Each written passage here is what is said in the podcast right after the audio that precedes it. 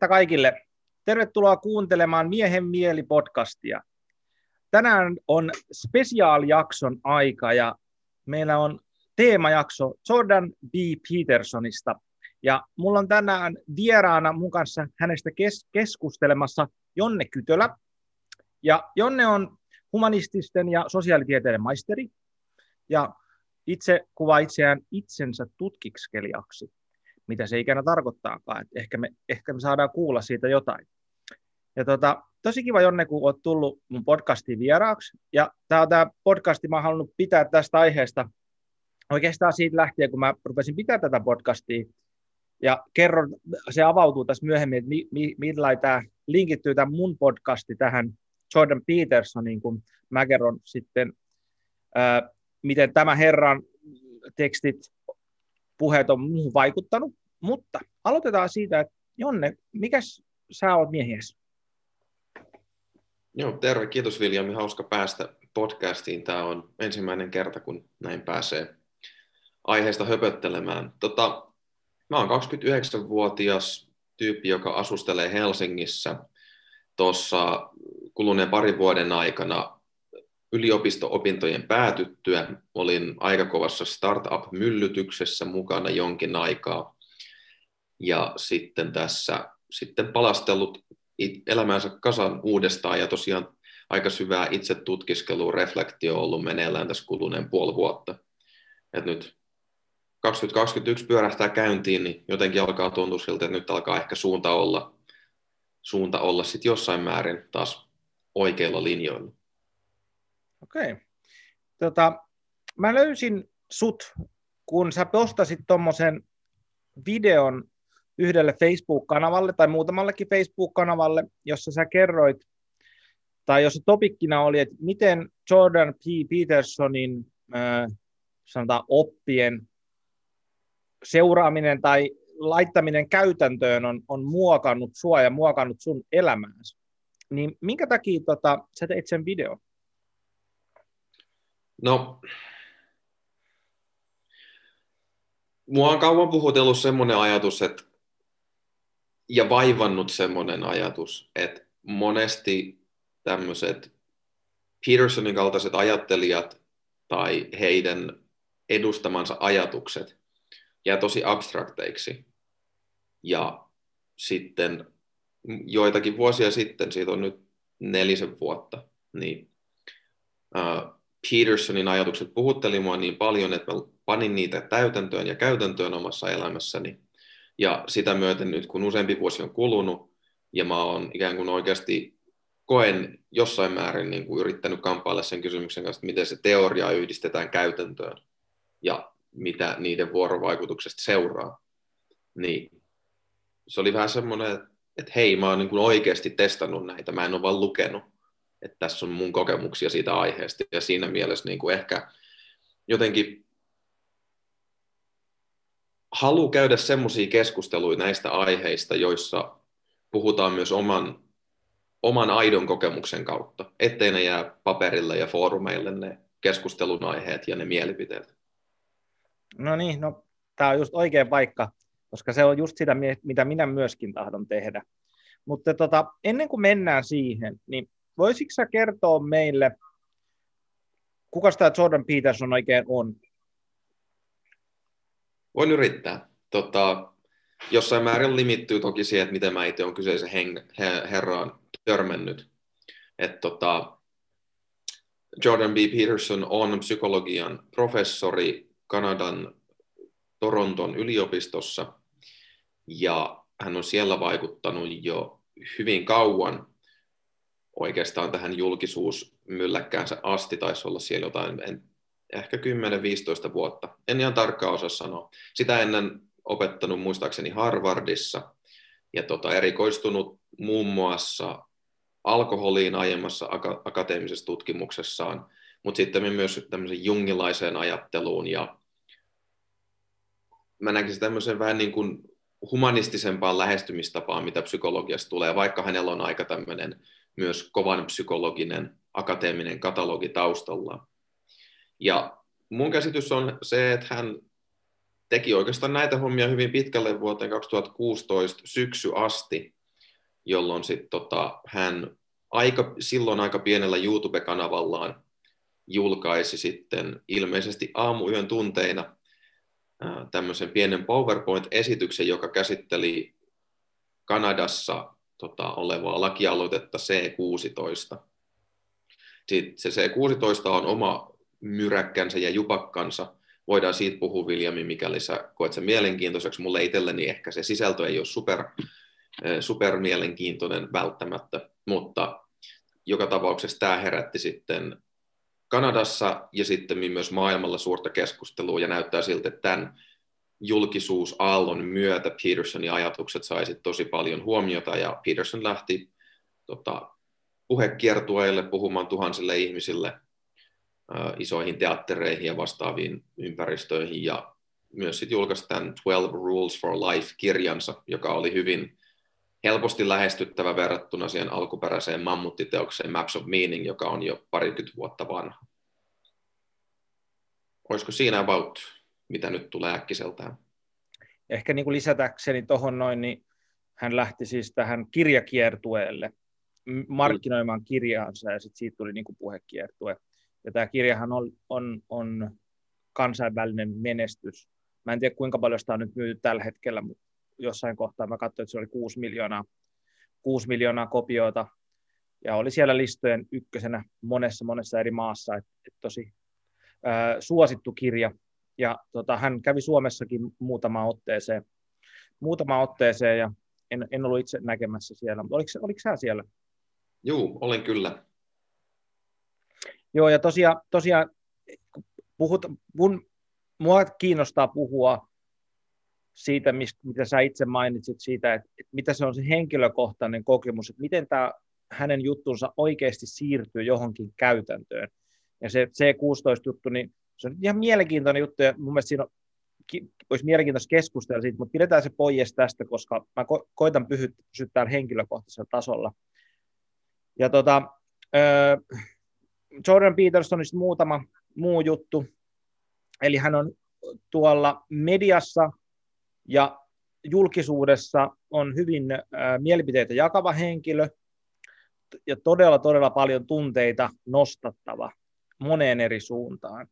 Eli hänellä on hyvin, hyvin intensiivisesti häntä seuraavia ihmisiä, puolustavia ihmisiä, ja sitten on toisella puolella hyvin intensiivisesti häntä vastustetaan myöskin, ja hän on hyvin voimakkaan tämmöisen aggression kohteena monessa eri paikassa, ja varsinkin sitten monen eri toimittajan kohdalta. Ja sit hän on myöskin tunnettu siitä, että hän on käynyt tosi intensiivisiä keskusteluja toimittajien kanssa, ja ne on tuolla YouTubesta löytyy kymmeniä miljoonia katselukertoja tämmöisille hänen kanssa, tai hänen näille haastatteluille, ja se on osaksi, miksi hän on myöskin tullut ja noussut suosioon, kun hän on käynyt näitä keskusteluja.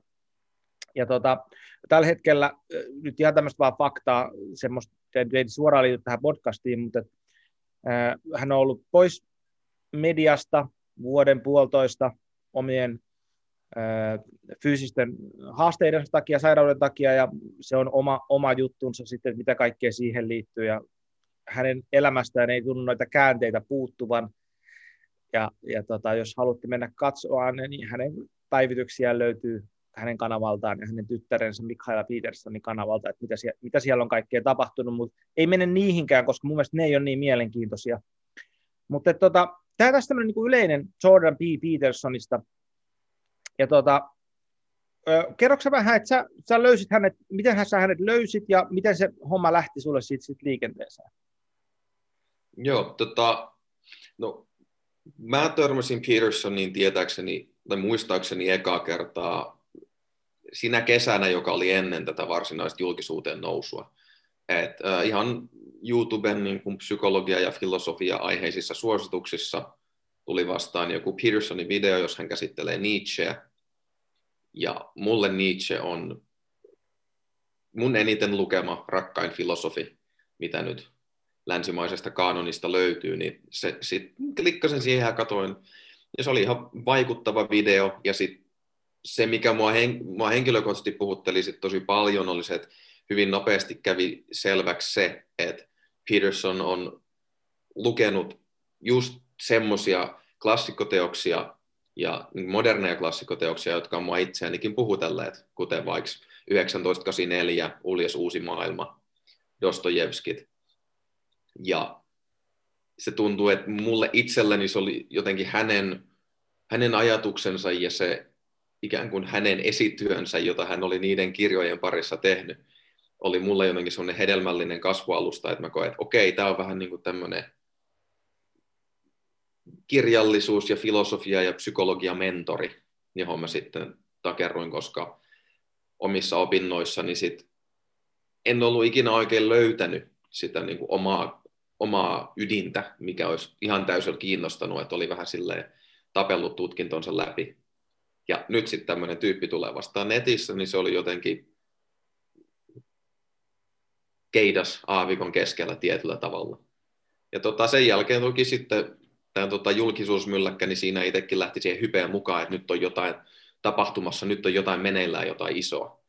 Ja siitä lähti sitten itselleni tyypilliseen tapaan, kun jostain innostui, niin lähti hyvin intensiivinen tutustuminen oikeastaan kaikkeen Petersonin matskuun. Oli ne sitten näitä videoluentoja tai sitten hänen kirjoittamia asioitaan, artikkeleita, kirjat kävin läpi. Mi, mi, miten sitten, niin kun sä oot, sä oot paljon lukenut ja oot paljon notkunut YouTubessa selkeästi kuin myös itsekin, niin tota, kun sieltä löytyy niin paljon kaiken näköistä, niin paljon niin kun oikeastaan ihan mistä vaan löytyy luentoja, löytyy eksperttejä, löytyy kaiken näköisiä tyyppejä, niin mikä, mikä sitten Jordan Peterson niin sulla henkilökohtaisesti niin erotti, erotti niistä muista, muista, ja mikä ihme sai sua siihen, että sä haluaisit jotenkin niin kuin laittaa käytäntöön niitä, niitä juttuja, koska sieltä, tosiaan kun sä oot lukenut kaiken näköisiä, niin sulle ei aikaisemmin tullut, että sä haluat oikeasti laittaa niitä käytäntöön, niin mikä, mikä, mitä siinä tapahtuu? No, nyt viuhuu monia ajatuksia päässä. Tota, ehkä tuosta käytännöstä nyt ainakin voisin sanoa, että miksi mä halusin laittaa niitä käytäntöön, niin no mä oon omalla kohdallani ajatellut, että tässä niin kuin mun parikymppisyyteni aikana, niin Peterson on ollut ylivoimaisesti isoin tämmöinen intellektuaalinen ää, va- vaikutus. Hänellä on ollut suuri vaikutus muuhun. Mutta sitten se on jäänyt sinne niin kuin pään tasolle, ja Peterson edustaa semmoista niin kuin asioiden ajattelua ja me- mentaalista puolta. Mutta sitten vielä suurempi vaikuttaja mun elämässä on, että mä just ennen kuin täytin 20, niin mä aloin hyvin intensiivisesti sit harrastaa voimaharjoittelua. Ja tämä kaikki on niin kuin nyt jälkikäteen sen niin kuin asian hahmottamista, että en mä silloin ajatellut sitä näin, se tuntuu enemmän, että niitä vaan tapahtui niitä asioita. Mutta kun mä jälkikäteen hahmotan itse asiassa Petersonin, Petersonilta kuulema ajatuksen kautta sitä, että vaikka niin kuin nuorten ihmisten on hyvä osallistua johonkin kurinalaisuutta kehittävään ja tämmöistä niin kuin oman itsensä ohjaamista kehittävään järjestelmään. Ja että tätä funktiota on voinut edustaa vaikka uskonnolliset järjestelmät, mutta ihan yhtä lailla sit modernissa maailmassa niin vaikka joku harrastus. Niin mulle se fyysinen tekeminen, säntillinen tekeminen kuntosalilla, sitten toki intensiiviseen harjoitteluun liittyy se, että sitten alkaa kiinnittää huomioon ruokavalioon ja lepoon niin se on ollut jotenkin tämän oman, oman fyysisyyden haltuun ottamista hyvin järjestelmällisesti. Ja siellä taustalla on jo sitä niin kuin oman elämän raiteelle laittamista tosi paljon. Ja sitten kun mä olin sitä tehnyt jo useamman vuoden, ja sitten tulee Peterson, joka mulle ensi kertaa elämässäni artikuloi semmoisia ajatuksia, kuten, että hei, sä voit laittaa omaa elämäsi järjestykseen, ja se on tosi hyvä ajatus, että sä siivoot oma huoneesi, ja oikeastaan se purkaa sen palasi, että mitä oikein sun psyykessä tapahtuu, kun sä käytännössä konmaritat sun huoneessa läpi ja mietit, että mitä, mitä ihmettä, miten se palvelee sun elämää, niin jotenkin se, se on ollut mulle niin kuin tosi nautinnollista se, niin kuin sen älyllisen ja, ja konkreettisen yhdistäminen. Ja miksi mä oon Petersonista tykännyt aivan hirveän paljon on se, että ne sen maalailevat luentokokonaisuudet, jossa mennään moniin kiinnostaviin tangentteihin, niin ne kuitenkin lähtökohtaisesti aina päätyy sitten johonkin konkreettiseen ehdotukseen, johonkin konkreettiseen toimintaan. Ja tämä oli jotenkin mulle liian teoreettisiin yliopistoluentoihin turhautuneena semmoinen innostava ja kunnioitusta herättävä elementti, minkä myötä mä sitten olin, että okei, tämä tyyppi ymmärtää sen käytännön tarpeen toimia. Ja sitten panin itse toimeksi myös. Miten sitten, kun sä oot pannut itse toimiksi, niin pystytkö sä kertoa meille jonkun semmoisen tota, kaaren, että mitä siinä, että kun sä sanotaan, että sä aloitit sen, että sä rupeat laittaa näitä hänen oppiaan käytäntöön, ja nyt kun puhutaan hänen opeistaan, niin nyt ei puhuta mistään niin kuin kultin opeista sillä tavalla ihan vaan niin kuin tiedoksi kuuntelijalle, vaan lähinnä sitä, että, että hänellä on tämä hänen kirjansa, 12 elämänohjetta, tai 12 Rules for Life. Siellä on tämmöisiä niin kuin metafyysisiä ohjeita niin sanotusti, että miten voidaan niin kuin omaa elämää linjata johonkin suuntaan, ei ole mitään niin sanotusti mitään käskyjä.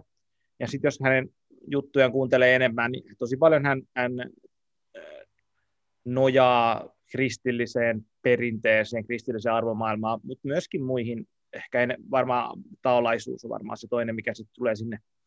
Niin, niin, äh, voiko se kertoa, että kun sä rupesit seuraa kumminkin ehkä hiukan metafyysisiä ohjeita, jotka on siirtymässä käytäntöön, niin mitä sulle tapahtui sitten tässä, kun sä rupesit niitä seuraamaan, rupesit toteuttamaan ja nyt sä oot tässä, että mitä siinä välissä tapahtui, että mitä sä huomasit itsessäsi, että mikä muuttui? Hmm.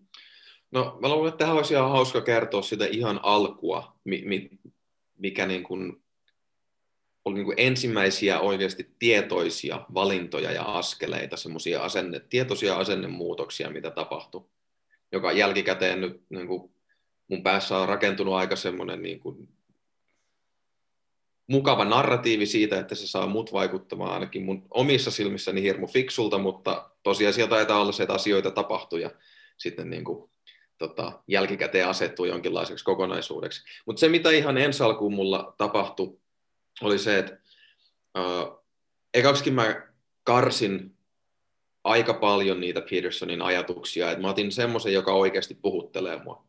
Ja esimerkiksi nämä 12 Rules for Life, niin se ei ollut mikään sen kirjan ohjeista, vaan tota, tämmöinen litania, mikä niin kuin on aika sen Petersonin oma ajattelun ytimessä on, että pay attention, don't lie, speak the truth, eli ole tarkkaavainen, älä valehtele ja puhu totta. Ja jos Petersonin tutustuu, niin tämä vaikka toden puhuminen on, se, se on jos jonkinmoinen op, op, opinkappale Petersonille, että hirmu tärkeästi, tota, tärkeässä roolissa siinä koko Petersonin ajattelun maailmassa. Se, miksi mä tykkäsin tuosta kolmen litaniasta, oli se, että mä aloin aavistella sitä, että mä en ole ihan varma, että mitä se toden puhuminen edes tarkoittaa. Sillä, että mä halusin vähän, tai jotenkin lähin kyseenalaistaa sitä, että Petersonin kertomuksen kautta, että hän itse asiassa about 25-vuotiaana alkoi oikeasti tarkkailla sitä, mitä hän sanoi, ja huomasi, että suurin osa siitä oli ihan roskaa. Ja mä ajattelin, että no olisiko toi mun kohdalla totta, että otetaanpa selvää. Ja että se speak the truth, totuuden puhuminen siinä kolmantena on se kaikkein haastavin.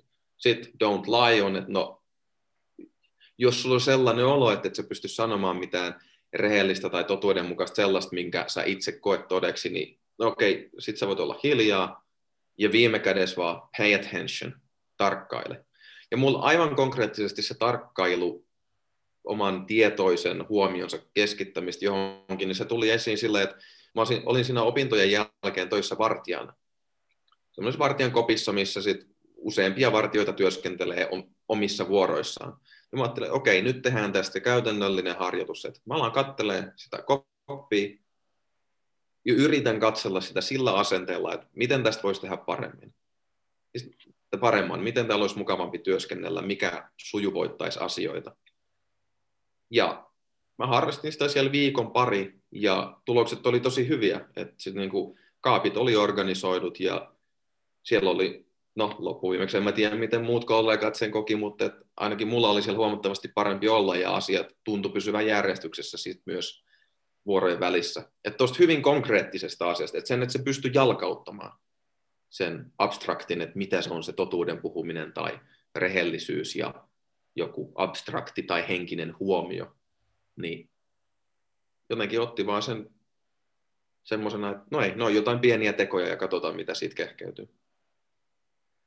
Miten sitten nytten, kun siitä on aikaa, kun sä aloitit, niin onko tämä niin kun siirtynyt sun elämässä kokonaisuudessa, koko, koko sun elämästä samanlainen asenne? No joo, kyllä. Ky- kyllä, ja siihen on pyrkinyt. Se on tuntunut aina silloin, kun pystyy säästämään itsensä tota, ää, omilta negatiivisilta puoliltaan, niin se on, tuntuu aina, aina on jonkinlainen rehellisyys itselle ja luottamus siihen, että se ikään kuin omista, omista niin kuin kuvitelmista siitä, että mitä haluaa tai tavoittelee jotenkin pitkällä aikavälillä. Että jotenkin kun on päästänyt niistä irti ja yrittää vain joka tilanteessa päästä semmoiseen omanlaisensa flowhun ja siihen oloon, että mitä mä nyt teenkään tai miten mä nyt artikuloin itseäni, että se olisi vaan mahdollisimman rehellistä. Niin ainakin tuntuu, että sitä kautta, aina kun mä toimin niin, niin mä oon eniten sinut itseni kanssa sen lopputuloksen kanssa. Että se ei jää mua vaimaamaan, vaikka se ei olisi ns. paras mahdollinen, jotenkin, että mä en saanut jotain hyötyä tai etua, minkä mä kaipasin, tai jos asiat menee oikeasti tosi huonosti, niin siitä huolimatta se on tuntunut, että se jotenkin on keino pitää oma tuntonsa puhtaana ja sitä kautta pystyy olemaan enemmän läsnä ja nauttii elämästä. Et kävin aika ison kriisin läpi tuossa pari vuoden sisällä ja se oli niin kuin kumuloituvaa, kumuloituvaa huonoa oloa siihen liittyen. Eräs ihmissuhde oli kyseessä ja tota, siinäkin sitten huomasin, että se oli just tämmöinen osittain vapaaehtoinen, mutta osittain ymmärtämättömyydestä johtuva just ikään kuin kieltäytyminen siitä huomion antamisesta asioille, jotka sitä tuntuu pyytävän, ja niistä puhuminen rehellisesti. Niin mä olin jättänyt sen tekemättä, ja siitä kumuloitu sitten erittäin, erittäin hankala kriisitilanne, jos tota, ihmissuhde menikin sitten pirstaleiksi, niin se on myös ollut jotenkin semmoisena oppina, että mä en toistaiseksi ole ollut tilanteessa, jossa se pay attention, don't lie, speak the truth ei olisi toiminut, jos mä onnistunut noudattaa sitä. Vaikka mä olenkin hyvin tietoinen myös siitä, että tämä on tavallaan todella epätieteellinen ajattelumalli, koska tästä tulee se, että mä pohdin sitä, että miten mä oikeutan niin kuin sitä mun kokemusta, että toimiiko tämä vai ei. Että mit, mitkä on niitä mitkä on niitä tota, kokemuksia ja tilanteita, jotka mä listaan sinne hyvien kokemusten piikkiä, milloin tämä ei ole toiminut, niin tämä on jotenkin, se miksi mä haluan sanoa, on se, että mä en niin kuin, tai jotain hyvin koettua ja elettyä.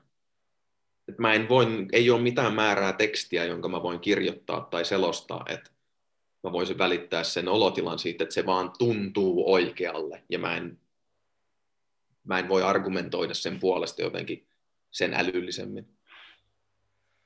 Miten sitten tämä puoli, mitä sä niin vähän, vähän siv, tota, sivusit tuossa, mikä mulle on ollut isoimpi Jordan Petersonin ää, juttuja, mitä mä oon henkilökohtaisesti seurannut, on tämä varjon integraatio, mikä tulee niin kuin sitten tota jungilaisesta ajattelusta, ja se on oma maailmansa tämä koko jungilainen ajattelu, mutta siis pähkinänkuoressa kysymys on siitä, että, että ajatellaan, että meillä on jokaisella ihmisellä erilaisia drive, sisäisiä driveja, joista osa on todella tuhoisia, negatiivisia, sisältää eri, eri, koko tunteiden, negatiivisten tunteiden skaalan ja myöskin sitten ehkä tämmöisiä vielä pidemmälle vie, vietyä pahantahtoisuutta ja ää, Freud kutsuisi Thanatosta kuolemanviettiä, erilaisia muita tämmöisiä puolia, joita harvoin ihmiset haluaa vapaaehtoisesti itsessään katsoa, niin onko tämä sulle ollut sellainen, että sä oot tietoisesti keskittynyt tämmöiseen, niin sanotusti varjotyöskentelyyn? No joo, il- ilman muuta. Uh, ja liittyy jopa siihen niin kuin, että pitkälti Pearsonin ulosantiin, että se kun tuntee tämän niin kuin, hänen pääajatustensa kehityshistorian, joka tulee semmoisesta tosi, niin kuin, sanoisin jopa ahdistuneesta ja huolestuneesta paikasta hänellä. Niin kuin huoli 1900-luvun katastrofeista, siitä minkälaiset kollektiiviset ja yksilölliset toimintamallit niitä toisintaan, niin sitten taas mä aina pienenä, pienestä pitäen, niin mua on hirveästi kiinnostanut pahikset. Ja aina niin kuin se, olen sekä samaistunut sankareihin että pahiksi ja aina miettinyt, että miltä siitä, mitä se pahis tekee itse, että pahiksillakin on siistejä voimia. Niin sitten tämä jungilainen var, varjotyön käsite, varjon käsite, niin se istuu siihen kuin nenä päähän. Että se on siitä semmoinen niin kuin, jotenkin aikuismaisempi tai kypsempi versio. Ja siinä mielessä ollut itselleen tosi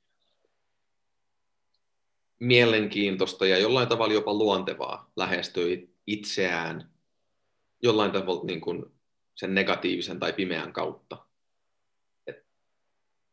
Olen luonteeltani tosi paljon semmoinen varmaan aika tyypillinen ihminen, että mieluummin kaihdan isoja riskejä, kun tavoittelen suuria voittoja.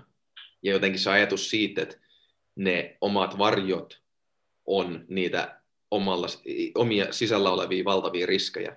Että jos mä tuun niistä tietoisiksi ja jotenkin tulisin sinuiksi niiden kanssa, niin sitten mä ajattelen, että jotenkin sitten ne huonot asiat, jotka estää hyvää elämää toteutumasta, niin jotenkin saa pois siitä sen hyvän elämän polun tieltä. Ja sitten asiat pääsis virtaamaan vapaammin ennemmin kuin joku semmoinen no niin kuin negatiivisen poistaminen ennemmin kuin positiivisen rakentaminen suoraan. Et mä olen jotenkin ajatellut, että se positiivisuus rakentuu sieltä sitten sen negatiivisen ollessa pois. Ehkä, ehkä vielä tarkennettuna sanoisin, että se negatiivisen integroiminen. Että mm. Jos nyt ajatellaan vaikka tosi simppeli äh, niin kuin esimerkki raivo, raivosta, ja meillä kaikilla ihmisillä on enemmän ja vähemmän kyky olla raivoissaan. Se on niin kuin sisään rakennettu hermostollinen reaktio johonkin tiettyyn, tiettyyn ärsykkeeseen. Esimerkiksi nyt jos ajattelee raivon positiivista funktiota, niin että jos joku uhkaa sun henkeä tai sun läheisen henkeä, niin, niin se on hyvä olla raivoissaan, koska sit siitä raivoista saa tosi paljon energiaa tehdä jotain asioita. Mutta sitten taas, että jos me ei mitenkään pystytä olemaan kosketuksessa siihen mahdollisuuteen, että me voidaan olla raivoissaan, tai sitten, että me ollaan raivoissaan koko ajan, mikä on sitten toinen ääripää, niin, niin se tämä integraatioajatus on siitä, että me löydettäisiin suhde siihen meidän omaan raivoon, että silloin olisi oikea paikka ilmentyy jossain, mutta se olisi muuten tietyllä tavalla kontrollissa. Ja sitten kun meillä on potentiaali siihen raivoon, niin se tuo meille itsevarmuutta ja ää, kunnioitusta myöskin itseämme kohtaan. Sitten, että mä pystyn vaikka suojelemaan itse, itseäni, jos tar- tarve tulee. Kyllä, hyvä täydennys. Mutta tota, ää, mä voisin kertoa vähän sitten vähän niin kuin samalla ajatuksella, että miten mä törmäsin Petersoniin ja miten hän vaikutti mun elämään, ja mennään sitten sen jälkeen eteenpäin siitä. Ja tota, se oli varmaan 2017 siinä, kun tuli tämä kuuluisa kanavan nelosen haastattelu Briteistä, jossa Cathy Newman haastatteli Petersonia, ja se pomppasi useita kertoja mun YouTube-suosituksiin. Sitten mä, mä en nyt jaksa katsoa, että ei kiinnosta, ei kiinnosta.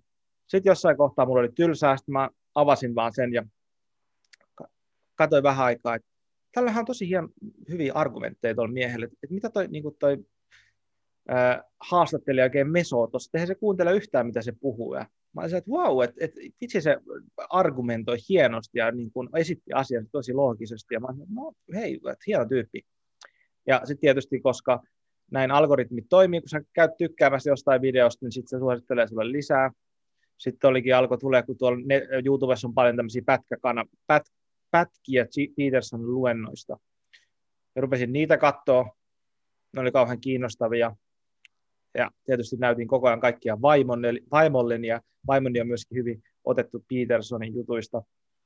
Ja sitten alkoi vaan syventyä ja syventyä. Sitten mä huomasin, että hei, oha, täällä onkin näitä luentosarjoja. No okei, okay, mennään sitten niihin. Ja sitten se niinku, sit vaan syveni ja syveni ja sitten tulikin se kirja ja, kirja ja, tota, ää, ja tota, siinä sitten lähtikin tämä Jordan Peterson fanitus liikenteeseen. Uh, miten tämä käytännössä vaikutti mun elämään muuta kuin, että et, niin kuin jaan sen, että hän oli myöskin tällainen mun intellektuaali, intellektuelli idoli jollain tavalla. Ja vaikka olen paljon lukenut ja paljon kuunnellut kaiken näköisiä ja ihmisiä, mutta hänessä oli jotain tosi spesiaalia, mitä mä en ollut aikaisemmin kohdannut. Kohdannut ja tota, ää, mulle, mulle ei niinkään mennyt sit sillä tavalla, että mua, mua se tämä 12 elämäohjeet, ne ei, ne ei oikeastaan kauheasti koskettanut mua sillä alussa, koska tota, mä olin, tai olen harrastanut tosi pitkään itse tutkiskelua, niin kuin kohta 15 vuotta enemmän ja vähemmän. Ja tota, se, mut siinä oli joku, tämä Petersonin näissä, näissä tota Maps of Meaning-luennoissa ja näissä raamattu-luennoissa, mitkä ne niin kuin osu mulle tosi syvälle. Ja ne niin kuin tuntui, että ihan kun mä kuuntelisin niitä, ja sä käytit tätä samaa termiä, tosi moni muukin on käyttänyt tätä termi, tai tämmöistä kuvausta siitä, että kun mä kuuntelin niitä, niin tuntui, että joku semmoinen sisäinen virtaus tai niin kuin, ihan niin kuin joku lähde olisi pulpunut mun sisältäni. Että et kuvaa just niitä kokemuksia, mitä mä oon, mulla on itsellä ollut, mitä mä en ole pystynyt sanallistamaan. Ja nämä, niin kun, sit ne toi niin kun, ihan vaan sille, että se sanallisti niitä, niin sitten siitä tuli niin reflektio, että hei, että et tämä on jotain niin kuin mitä minä koen, ja niin kuin, mitä säkin sanoit, niin ei tämä millään tasolla mitään tieteellistä, ei niin kuin yhtään, enkä mä koitakaan koskea vaan semmoisia, vaan puhun vaan siitä fenomenolo- fenomenologisesta, minun henkilökohtaisesta kokemuksesta, mitä minä olen kokenut. Ja näin, mä, mä, mulla oli se tosi, tosi, mä en tykkäisi käyttää tätä sanaa, mutta käytän nyt kummiskin, niin jopa niin kuin spirituaalinen kokemus, kun mä kuuntelin sitä tota, raamattu luentoja, ja jotenkin se niin kuin vasta, vastasi siihen, että et, et kun mä oon paljon tehnyt itse tutkiskelua ja mietiskelua ja uskontoja ja ylipäätänsä niin kuin mun omaan niin kuin suhdetta johonkin spirituaaliseen tai spiritualismiin tai johonkin, niin sitten sieltä alkoi löytyä sanoja, että hei, että et näillä mun koko, kokemuksilla, että joku muukin on, on kokenut näitä samoja juttuja, joku muu on ajatellut näitä samoja asioita, mutta tietysti tosi paljon niin kuin, ää, pitkä, pidemmälle vietynä. Ja sitten tuli tietysti, että hänestä tuli sillä tavalla mullekin tämmöinen mentori, mentori sitten, vaikka en häntä ikinä ole tapan, tavannutkaan. Ja oikeastaan kaikkein vaikuttavin, mitä mulla henkilökohtaisesti oli, oli, kun mä luin sen Maps of Meaning kirjan, tai äänikirjana kuuntelin sen. Mä kuunnellut sen nyt kolme kertaa.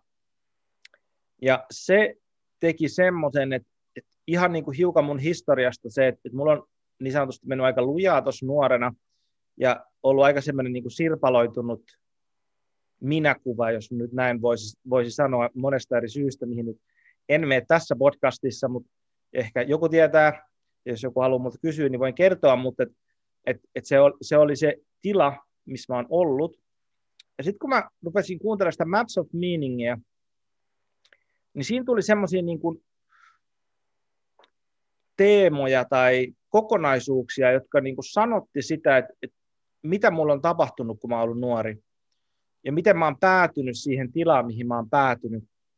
Ja mitä mä en missään muualla tavannut, en missään muualla tavannut niin kuin kuvauksia siitä, aino paitsi sit nyt sit jälkeenpäin Mircea Eliaden teksteissä, mutta sitten taas Maps of Meaning nojaa osaksi Mircea Eliaden ajatuksiin, niin se on tietysti oli hyvin loogistakin, että se näin meni näin meni, mutta tota, se, oli, musta, se oli äärimmäisen, mä sanon, eheyttävä kokemus kuunnella Maps of Meaning mulle. Sillä tavalla, että, että mä sain niinku raamit tietyllä tavalla itselleni ja omille kokemuksilleni. Ja sitten kirjanahan se on ihan helvetin raskas ja niin kuin intensiivinen luettava, jonka takia mä oon sen kolme kertaa kuunnellutkin, kun musta tuntuu, että, että, että se ei mene niin kuin perille, ellei sitä niin kuin toistaa. Se on niin, niin mikä se on, dense, mikä se nyt suomeksi on, tiivistä tekstiä, että, se, niin kuin, että sen sisäistäminen, luultavasti en ole sisäistänyt sitä vieläkään kunnolla, mutta että, että nyt on joku ha- hahmotus siitä. Ja tosiaan sitten tietysti, kun mulla oli niin positiivisia kokemuksia näistä hänen jutuistaan, ja, niin, niin sitten tuli semmoinen niin osa, osasta näistä hänen niin kuin, ohjeistaan, niin tuli semmoisia, että hei, no mä voisin myös kokeilla näitä. Ja varmaan kaikkein tärkein mullakin oli se totuuden puhuminen, ja sen ää, tota, ympärille. Musta tuntuu, että se, sen ympärille pystyy niin kuin nämä kaikki muut enemmän ja vähemmän niin kuin nivomaan jollakin tavalla, koska sitten, että sä puhut totta, niin se vaatii sitä, että sun täytyy keskittyä siihen, että mikä on totta ja mikä ei ole. Ja mä oon pyrkinyt omassa elämässäni siihen, että just on sama kuin sä, että mä en valehtele, jos mä vaan ikänä pystyn olemaan. Joskus saan itteni kiinni jostain pienistä tota, valkoisista valheista vaimon kanssa riidellessä yleensä. Se on, niin se, se, on niin kuin se ainoa, mutta muuten mä koitan niin olla niin, niin rehellinen kuin mä ikinä vaan pystyn. Ja, ja se, se on tullut tosi paljon hyvää mun elämään. Ja sitten tota, vielä sen viimeiseksi, mikä on mulle ollut isoimpia apuja, on se tämä self-authoring program, jonka Peterson on kehittänyt muutaman muun kollegansa kanssa, joka on sitten ihan oma juttunsa, ja voidaan ehkä siihenkin mennä, mutta tota, se auttoi mulle tosi hienosti tekemään sen mun oman elämän narratiivin, tai niin kuin, äh, rakentamaan oma elämän narratiivia niin kuin ehemmäksi, että missä mä, mistä mä oon tullut, mitä mä oon kokenut, ja mä oon itse käyttänyt sitä self-authoring programmia tosi monta, useamman vuoden jo, että mä oon käynyt monta kertaa mun oma elämän läpi ja tehnyt junginlaisia mandaloita siihen, eli Jonnen mukaan olen tehnyt oman Red Bookini. Siinä, mun mielestä oli hyvä, hy, hyvä heitto, kun me joku kerta juteltiin. Ja tota, sitten tämä Future Outring, eli tämä työkalu, millä tehdään tähtäimiä, tähtäimiä omaa elämään, niin se on ollut mulle tosi tärkeä tietysti tämä nyt ei ole mitään niin kuin semmoista, että olisi muilla tämmöisiä samanlaisia, mutta mä nyt olen käyttänyt näitä sattuneista syystä. Ja, ja, ja mitäs muuta vielä. Niin, ja sitten tota, hänellä on tämä luentoja näistä viidestä The Big Five Model, mä en tiedä mikä se on suomeksi, mutta se on ollut tosi avuliasta ymmärtämään, opettanut minua ymmärtämään itseäni ja omia prosessejani, että millä tavalla mä toimin maailmassa ja mitä tendenssejä mulla on nyt. Eli pal- paljon samaa kuin Jonnella, vähän, vähän eri, eri juttuja. Mutta semmoista. Näin on Peterson minuun vaikuttanut. Ja jos nyt vedetään sen vielä et- eteenpäin, kun tuli mieleen, niin kun mä sanoin tuossa alussa, että, se, että tämä podcast on osaksi syntynyt siitä, että kun mä oon seurannut Petersonin juttuja ja pod, varsinkin niin kuin paljon podcasteja, mitä hän on pitänyt itse ja ollut monessa vieraana, joka on varmaan yksi syy, miksi hän on niin suosittu, koska hän on, on käynyt vierailut varmaan sadassa eri podcastissa. Ja kaikista maailman suosituimmista podcasteista melkein. Et, että, tota, niin, niin, jossain kohtaa, kun mä seurasin niitä, niin mulla tuli fiilis, että hei, mä haluaisin itse käydä näitä samoja keskusteluja. Ja sitten kun mä kuuntelin jotain, että hei, mulla olisi jotain hyviä kysymyksiä tähän, mä haluaisin niin kuin itse tutkiskella tällä tavalla ja muiden ihmisen kanssa dialogissa näitä, näitä, näitä asioita.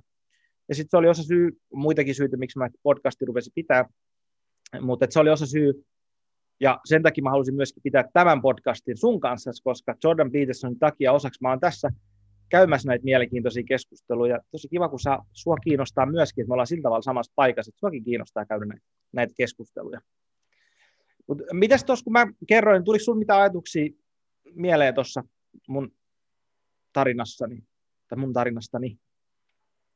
Joo, muutamia, jos saan palasteltua niitä kasaan. Ähm, no ainakin yksi oli toi mielenkiintoinen, että sä kerroit, että sulle niin kuin ennen Petersonia sä olit kuitenkin tehnyt tota, niin kuin itse tutkiskelua oli jonkinlaisia niin kuin, henkistä työtä, spiritualistista työtä tai miksi haluaisi kutsua, että sitä oli siellä taustalla jo jonkin verran niin mulle sitten taas jollain tasolla Petersonin matsku oli semmoista, että no ekaksikin se sama, jonkinlainen semmoisen pulppuamisen kokemus on ehkä ihan osuva siihen, että kun mä kuuntelin Petersonin luentoja, niin itse mä koin ensimmäistä kertaa saavani kiinni jotenkin siitä fiiliksestä, mikä mä kuvittelin aina, että tulisi siitä, kun opiskelee vaikka humanistisia aloja. Että ollaan jonkun niin kuin viisauden äärellä. Ja että aina oli semmoinen tunne, kun mä tavoittelin li- lisää opintoja ja muita, ja niitä välähdyksiä niin kuin saanut joistain kirjoista.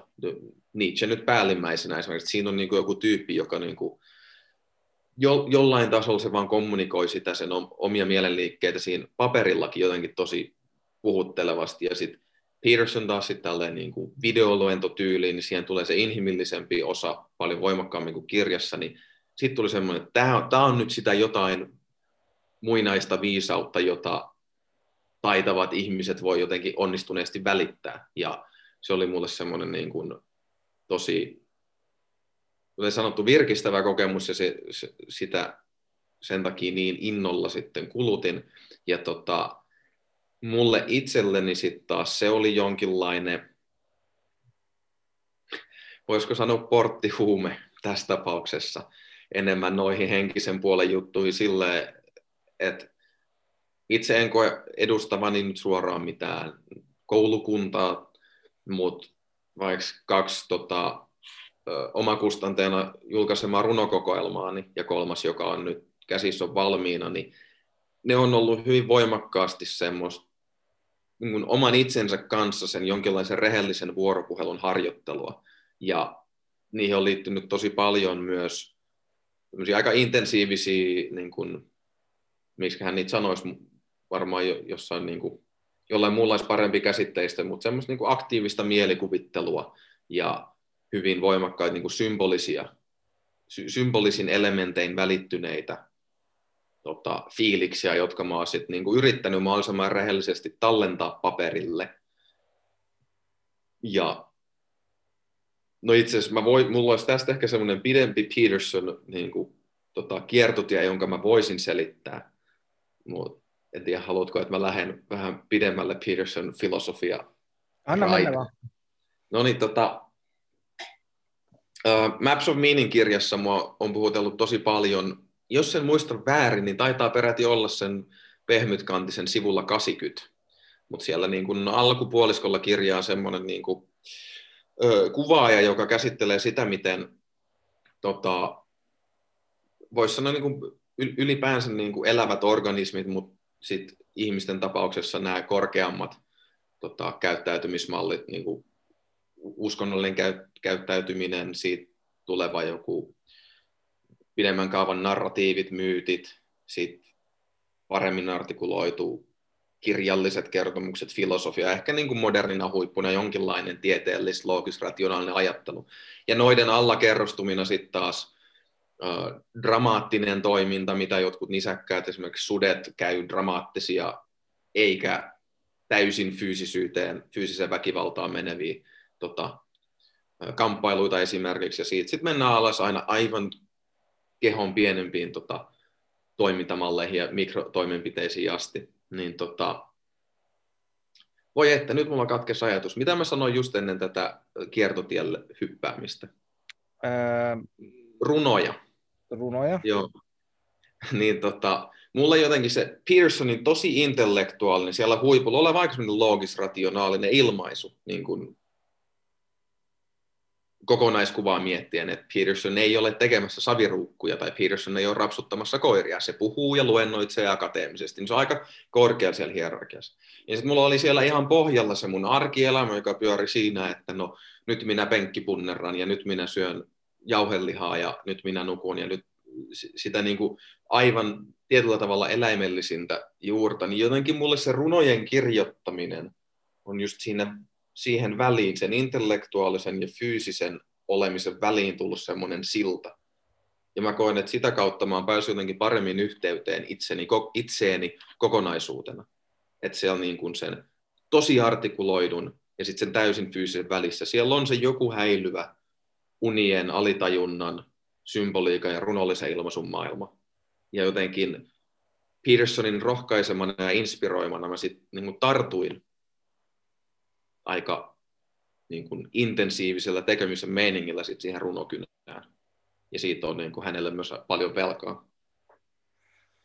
On hienoa, kun sä kuvasit tuota, niin kuin, sanotaan tuota hierarkia kolmioon, pitäisikö me ottaa toi, kun sä näytät tuohon otsaan tämmöistä kolmioa, ottaa se tähän video aloitusvideo, aloitukskuvaksi, mutta tuota, ää, siitä, että et, et miten niin kuin sieltä biologiasta tietyllä tavalla on asteita siihen niin kuin yliopiston luentoon, että et se, että et sanotaan, että mä käyn nyt sitten vaikka just, nyt pitäisi vaikka penkkiä siellä salilla, tai joku käy kaupassa tai menee nukkumaan, joka on niin kuin tosi semmoisen fyysisen tason realiteetti, mitä meillä kaikilla on, ja aika harva joku ylipäätänsä niin kuin on yliopistossa kuuntelemassa luentoja, saati sitten pitämässä luentoja, todella, todella, todella pitkälle viedyistä abstrakteista asioita, asioista, niin siitä on aika pitkä matka ihmisyyttä siinä välissä, siitä niin kuin kaupassa käymisestä tai vessassa käymisestä siihen pisteeseen.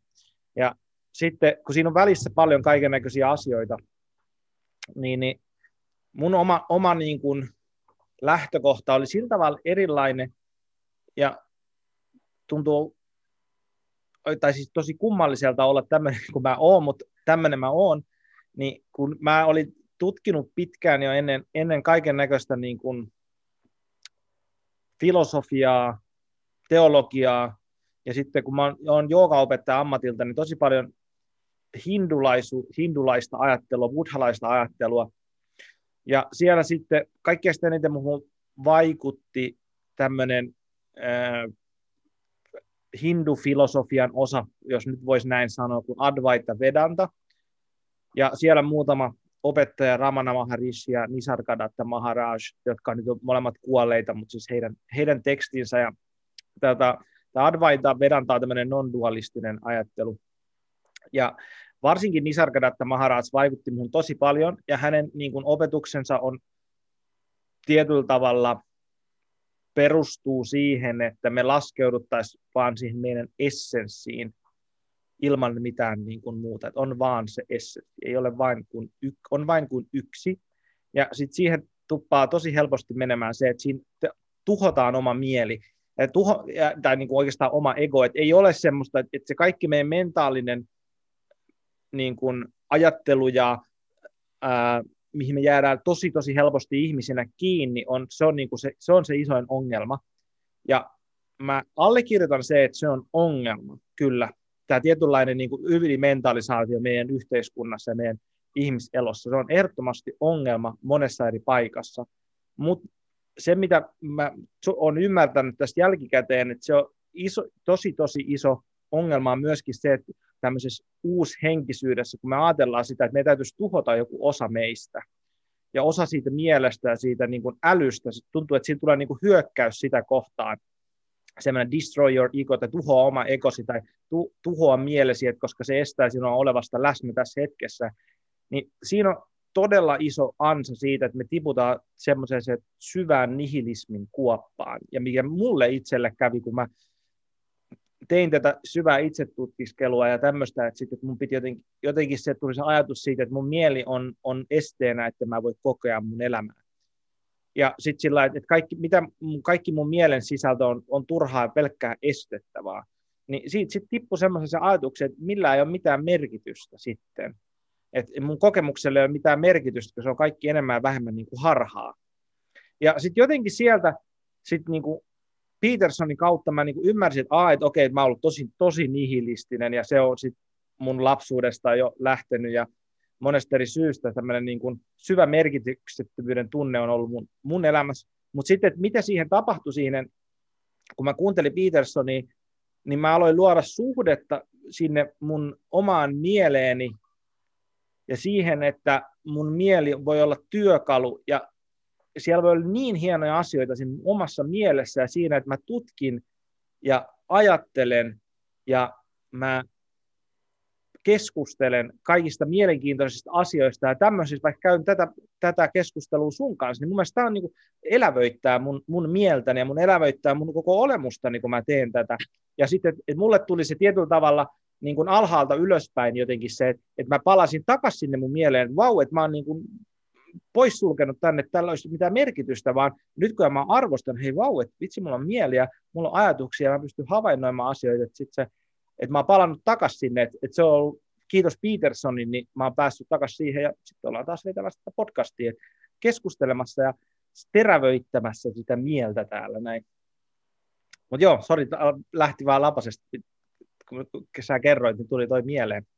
No, toi on mun mielestä mainio, ja siis uskoakseni tämä niin kuin vie sinne Petersonin suunnille. Kanssa yksi ajatus, mikä on mua suuresti puhutellut, on se, että kun Peterson puhuu näistä arkkityypeistä ja sitten äh, sankarihahmon tota, vastapuolena on sitten arkkivihollinen tai länsimaissa vaikka niin Lucifer, paholainen, ja että miten Luciferi on sitten kuitenkin monesti kuvailtu vaikka niin kuin älyn valontuojan, tämmöisen niin kuin huippuunsa viritetyn intellektualismin tota, ku, kuvaajana tai tämmöisenä hahmona, niin tavallaan tuohon liittyen, mitä sä sanoit, niin mä itsekin käynyt noita keloja läpi ja joskus tämmöisenä niin kuin monesta kiinnostuvana ja kun omat aivot heittelee paljon keloja pään sisällä eri suuntiin, niin välillä niin kuin tuskastunut sen kanssa, että tuntuu, että hetkonen, mä niin kuin nyt olen sen jotenkin sen huipun vietävissä. Että se vaan menee omia menoja, jopa ahdistunut siitä, kuinka paljon se tuntui se oma mieli ja intellektualismi vievän energiaa. Mutta sitten kun siitä on tullut jotenkin tietoiseksi ja sitä on pystynyt työstämään, niin ehkä jotenkin kuvittelisin että samaa, mitä sulla on käynyt, että sitten on niin onnistunut, tai että se on alkanut löytää omaa paikkaansa työkaluna ja samaan aikaan toki tarpeena. Et mä koen, että tässä niin intellektuaalisessa tai hyvässä podcast-keskustelussa voi niin olla kans, että samalla tavalla on se jano käydä niitä keskusteluja. Niin samalla tavalla, että on se kyky, niin se on myös jonkinlainen velvollisuus omaa itseä kohtaan, jos niitä asioita tuntuu kaipaavan. Mutta että se löytäisi oman paikkansa, ettei ole siinä joko tai asetelmassa. No, Mielestäni oli hyvä, kun sä sanoit, sanoit siitä, tota, mikä tulee varmaan noista tota, biblical series, eli näistä raamattuluennoista Petersonilta, just tämä käsite siitä, miten tämä Lucifer, Jumalan korkein enkeli, oli myöskin niin kuin se älyn huipentuma ja se kirkastuma. Niin se, se niin kuin sen, ylipäätänsä se koko aihe itsessään on mun mielestä yksi kiinnostavimmista Petersonin aiheista, koska sitten tullaan siihen, että sit, siitä kun sitä lähtee syventämään sitä aihetta, niin kaksi asiaa. Yksi, että mun mielestä tosi kiinnostavaa on se, että me voidaan ylipäätänsä keskustella niin syvistä teologisista asioista jonkunnäköisinä realiteetteina siinä, että jos me tuodaan taas takaisin tähän, että mitä minä henkilökohtaisesti koen ja mitä minä olen käynyt sisällä, niin mitä sinä olet käynyt sisälläsi. Niin, eli kysymys on siitä, että mikä on, on tämän kokonaisuuden, mitä minä ikänä nyt sitten olenkin ihmisenä, niin mikä on älyn paikka siinä? Ja mikä sen on suhde muuhun? Et, et, et, että just, että, että jos me käytetään pelkästään meidän älyä ja me vaan ollaan siellä, niin sitten tulee, me esimerkiksi jos me poistutetaan meidän oma keho ja ei keskitytä siihen, niin meillä tulee ongelmia. Mutta se on myöskin toiseen suuntaan, jos me keskitytään pelkästään meidän kehu, eikä niin kuin me oteta meidän mieltä mukaan siihen, niin siitä tulee ongelmia. Että, täytyy löyt- että se on se, niin kuin se integraatio sillä, että, että ihmisillä on erilaisia puolia, joiden olisi tarkoitus enemmän ja vähemmän olla jotenkin integroitunut kokonaisuudeksi. Ja just tästä tulee tietysti tämä Jungin tämä integraatioajatus, että me tarkoitus myöskin integroida me varjo, mutta meidän täytyisi tarvi myöskin integroida erilaisia arkkityyppisiä todellisuuksia meihin itsemme. Ja me ihmis, ihmisyydessä tuntuu niitä todellisuuksia olevan ihan äärettömästi. Ja sehän, sehän tekee tästä koko hommasta mie- tosi mielenkiintoista.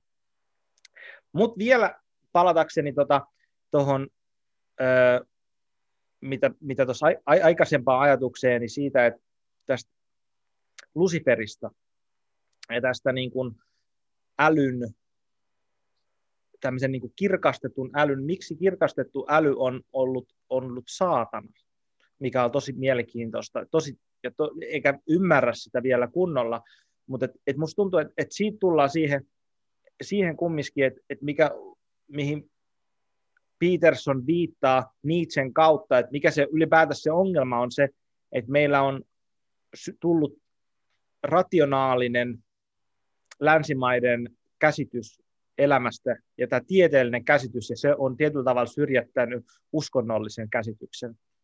Ja se isoin ongelma, mikä meillä on, eli meillä on, on ristiriita siinä, että, että mitä me rationaalisesti, tieteellisesti ymmärretään ja mitä ihminen itse kokee, niin, niin se on jatkuva törmäys, koska tietysti hänen mukaansa ja itse mukaan, niin me ei voida, me ei voida löytää arvoja, syviä arvoja tieteen kautta. Et, et meillä täytyy olla jonkunnäköisiä muita työkaluja siihen. Ja jos jotain kiinnostaa, niin minkä katsoa Harrisin ja Petersonin väittelyä tästä aiheesta. Se on, se on todella mielenkiintoista ja opittavaa, mutta mun mielestä siinä on se tietynlainen ydin, että mihin Peterson osuu sormellaan. Tietysti se on niin kuin Nietzschen osoittamaa jo 1800-luvulla, mutta tuleeko sinulla itsellä mitään tästä tota, ajatusta. No joo, ja siis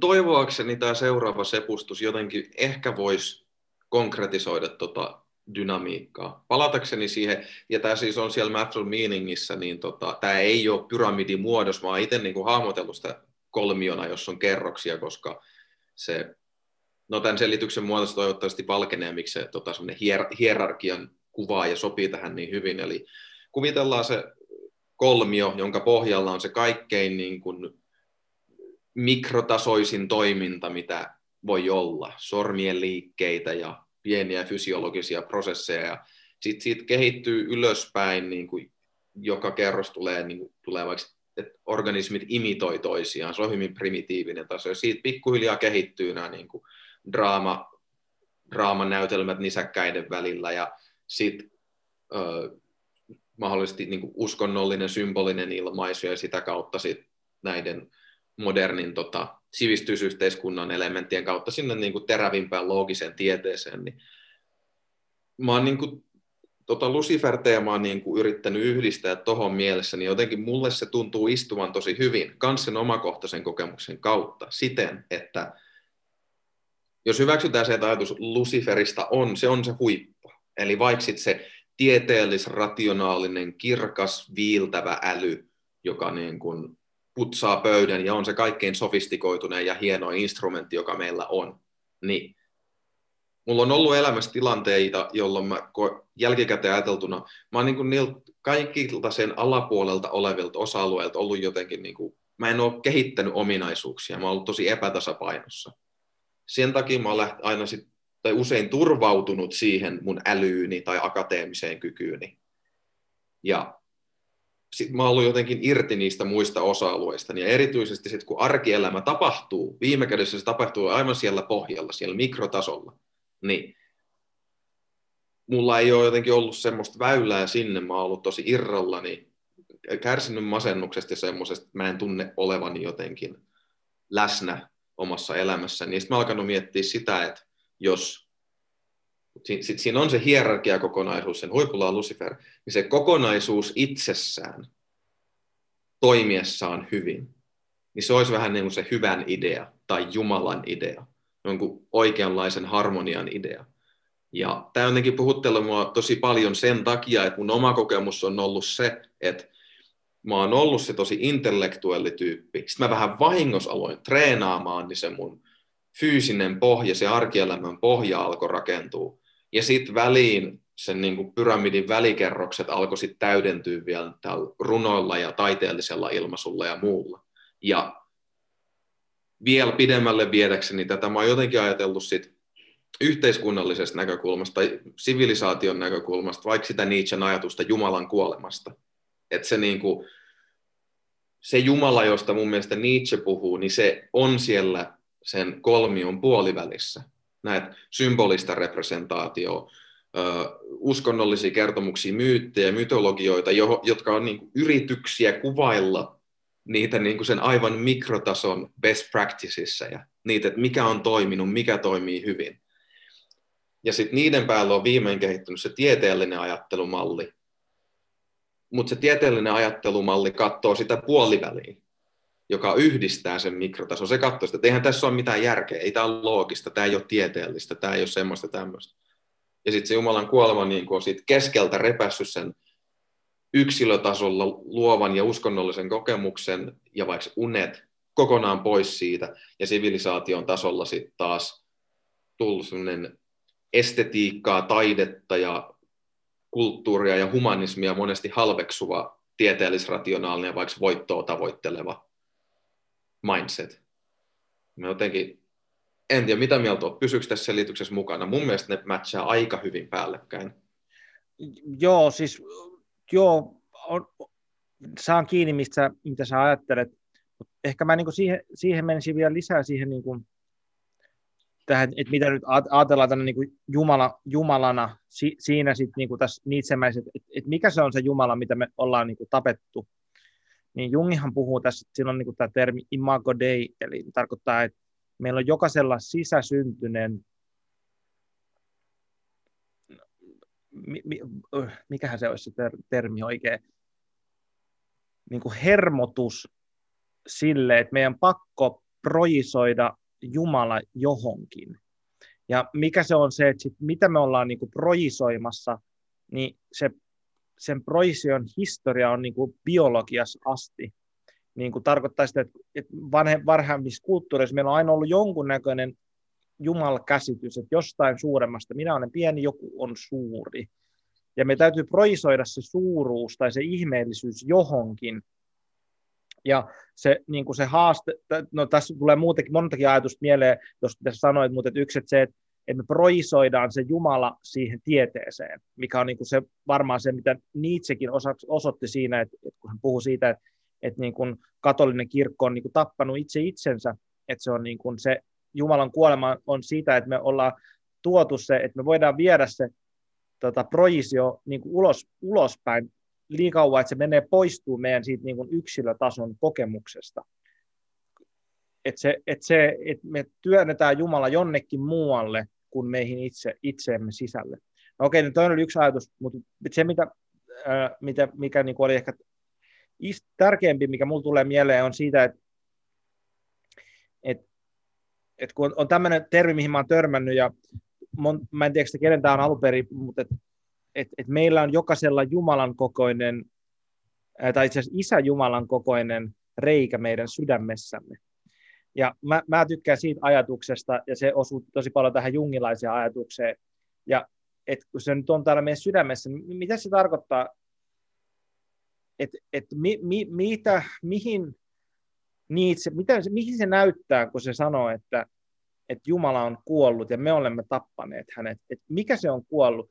Niin mun jut, käsitys se, kun mä oon kuuntellut Petersonia, on se ymmärrys siitä, että, että niin kuin teologia, filosofia, psykologia näyttää johonkin, mikä on totta tietyllä tavalla. Et me täytyy niin kuin ajatella se, että, että jos katsotaan vaikka raamattua tai sit, mitä vaan, niin ne ei ole vaan niin kuin sanoja ja tarinoita, jotka on vain heitetty tuohon noin niin kuin ilmaan ihan meidän mielikuvituksesta, vaan että ne on kuvaa jotain, mikä on totta, mutta ei tietysti, että ne ei kuvaa sitä semmoisella tieteellis-rationaalisella tavalla, vaan ne kuvaa sitä jollakin tavalla implisiittisesti, niin kuin, että mitä, miltä tuntuu, mitä minä koen, ja sen todellisuutta, että mitä mä koen. Esimerkiksi mä voin kokea spirituaalisen kokemuksen, niin ei mulla ole mitään selitystä sille, että miksi mä voin mutta mä voin olla, jos mä oon rehellinen mun itselleni, niin mulla on tämmöisiä kokemuksia ollut. Ja sitten, mitä mä teen niillä kokemuksia, miten mä niinku selitän ne, niin ihan helvetin mahdotonta, lähes mahdotonta. Että et sitten, et kokemus Jumalasta, että onko se semmoinen, että mikä on todellinen, että minulla voi olla sisäisesti kokemus Jumalasta, mutta sitä ei pysty todistamaan millään tavalla, niin poissulkeeko se sen, että se on totta. Että, tämä, niin kuin, että mikä on totta, niin se, musta tuntuu, että se on niin kuin siinä että kun me tapetaan Jumala, niin me tapetaan myöskin niin kuin oma joku semmoinen, että minun henkilökohtaisella kokemuksellani on joku totuudellinen arvo. Tämä, mm. tämä tuli mieleen tuosta, mitä sä sanoit. Joo, no mä uskon, että mä voisin heittää tuosta yhden riffin, että tota, mulle Peterson on aika onnistuneesti niin kuin tasapainoillut just sen niin kuin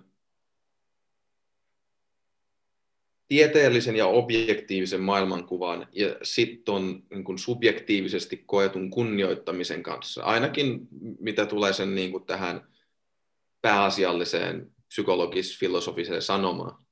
Ja jotenkin sitten itse mä aika paljon opintoaikoina niin paneuduin tota, sekä tieteen filosofiaan että sitten niin kuin ylipäänsä tieteen ja humanististen tieteiden historiaan, niin mulla itselläni välittyi sieltä jotenkin semmoinen vaikutelma, ja mä oon vähän rakentanut tämmöistä narratiivia päässäni, että tapahtuu just tämä niin kuin katolisen kirkon tota, itsemurha ja siinä määrin kun tiede, vaikka se on kasvanut hyvin pitkälti katolisen kulttuurin päälle sieltä valistuksen ajalta ja muualta, niin tota, tämä niin kuin objektiivisuutta korostava ja ihmisen niin kuin aina, no minkälainen maailma on ihmisestä riippumatta, objektiivista maailmankuvaa korostava, niin se on meille kaikille tosi tuttu just tieteen kentältä.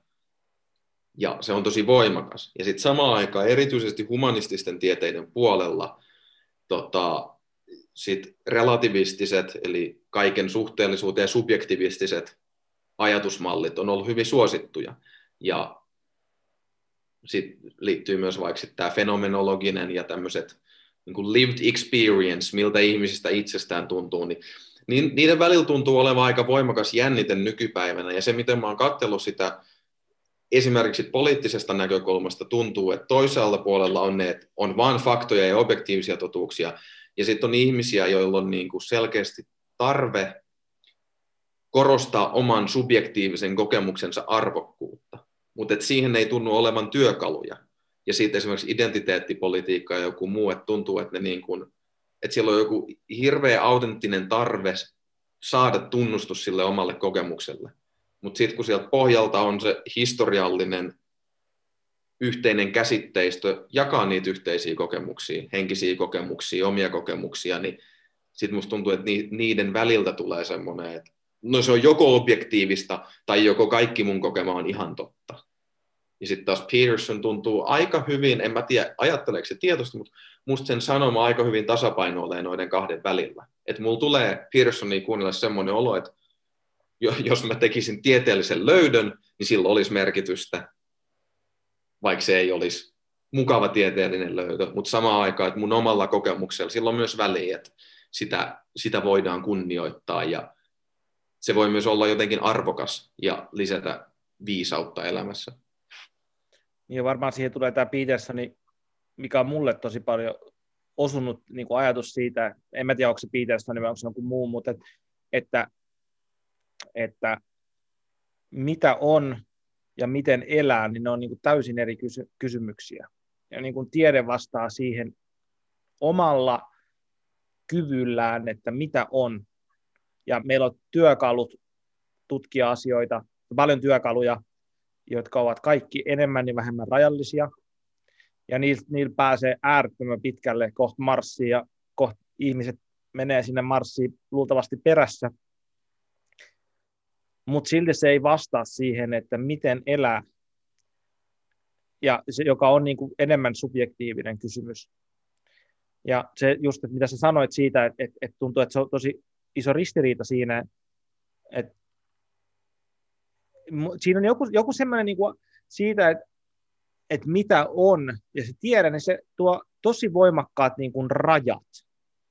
Että et tietyllä tavalla, että et se semmoinen niin kuin me, mä en tiedä, olisiko se niin kuin jopa teologinen tyrannia niin kuin siitä, siitä, että et, et mitä on olemassa. Että jos tiede määrittää nyt tämmöisen, anteeksi vaan nytten, mutta mitä jos jo biologia määrittää niin kuin fysiologisesti miehen ja naisen erilaiseksi, niin se tuo tietynlaista niin kuin tieteen tyranniaa ihmiseen, että, että sä oot tämmöisessä laatikossa, piste.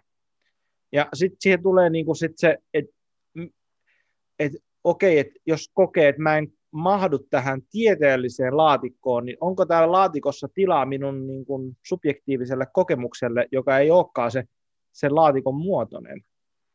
Eli, eli näiden niin kuin jatkuva niin kuin dynamiikka, ja on, on siinä samaa mieltä, että, että itse itsekin on havainnut sen, että Petersonilla on se, että se kyllä hienosti menee siihen keskelle, mutta siihen sitten tuleekin tämä, että hänellä on paljon tästä taolaisuudesta öö, niin kuin osia siinä hänen ajattelustaan ja siitä, niin kuin, että me et yin ja yangin ja öö, feminiinisiä ja maskuliinisia erilaisten niin kuin polariteettien kohtaaminen keskellä on se mitä haetaan. Ja sitten, että mitä se keskellä on, niin se on aina sen niin kuin yksilön kokemus siitä, mitä säkin itse asiassa mainitsit tuossa aikaisemmin tässä podcastin alusta siitä, että, että susta tuntuu, että, että silloin sä oot jotenkin rauhassa, tai niin kun sä oot pystynyt tekemään niitä sun ideaalien Petersonilta oppien, oppimien juttujen mukaan, niin jossain kohtaa tuntuu, että jotenkin niin kuin ole rauhassa näiden niin kuin kaikkien dynamiikkojen välillä. Että se, että se, se paikka, missä nämä vastakkainasettelut sulaa tai jotenkin yhdistyy, niin on siinä yksilön yksilössä, mikä on sitten taas Petersonin ajattelu, että hän tietyllä lailla on hyvin individualisti, että se on ainoa paikka, missä me voidaan oikeasti tehdä vaikutus, on se, että miten me yksilöinä ollaan näiden kaikkien risteävien ja in, äärimmäisen intensiivisten erilaisten energioiden niin kuin keskellä. Ja toimitaan siitä käsi oikein tai taas että me halutaan mieluummin, että asiat on hyvin kuin huonosti. Joo. Siis toi, toi, toi herätti mulle just sen, mikä Petersonin sanomasta ei niin kuin, se sanoo sen ääneen hirmu harvoin mun mielestä verrattuna sen muihin asioihin. Toi, toi niin okei, okay, hyvään tähtääminen, mihin sä just lopetit puhu, mutta tota, mitä mulle Petersonin kautta kävi, niin hän jotenkin demystifioi mulle ajatuksen rakkaudesta. Ja esimerkiksi mä, muistan, mä en muista, missä se on tota, tarkalleen, mutta eräs hänen luennoistaan, joka tapahtuu jonkinlaisessa hirsirakennuksessa. Niin tota, no, kirkossa itse asiassa. Saattaa olla. Se oli yksi näitä tämmöisiä, niin kuin, mun mielestä se oli niin kuin yliopistoluentokiertuetta tai jotain tällaista. Mutta ö, siellä hän esittää tämmöisen itsekyhäilmänsä runon, missä välittyy se, että vaikka Peterson aina puhuu enimmäkseen rehellisyydestä ja totuudesta, niin siinä sen ajattelussa se kuitenkin pitää rakkautta suurimpana arvona, mikä, no rakkaus on suurin, eli aika kristillinen sanoma. Ja tota, sit, no ihan niinkin yksinkertainen asia, joka toisaalta palaa vaikka siihen mun vartijakoppi-esimerkkiin, että Peterson puhuu, että no mit, mitä tarkoittaa niin kuin rakkaudella valmistettu ateria. No sitä, että sä itse toivot, että se syötäisi hyvillä mielin. Ei välttämättä sen kummempaa. Et miten se asenne sit ohjaa sitä ruoan valmistusta ja sen tarjoilua, niin siitä se asia syntyy.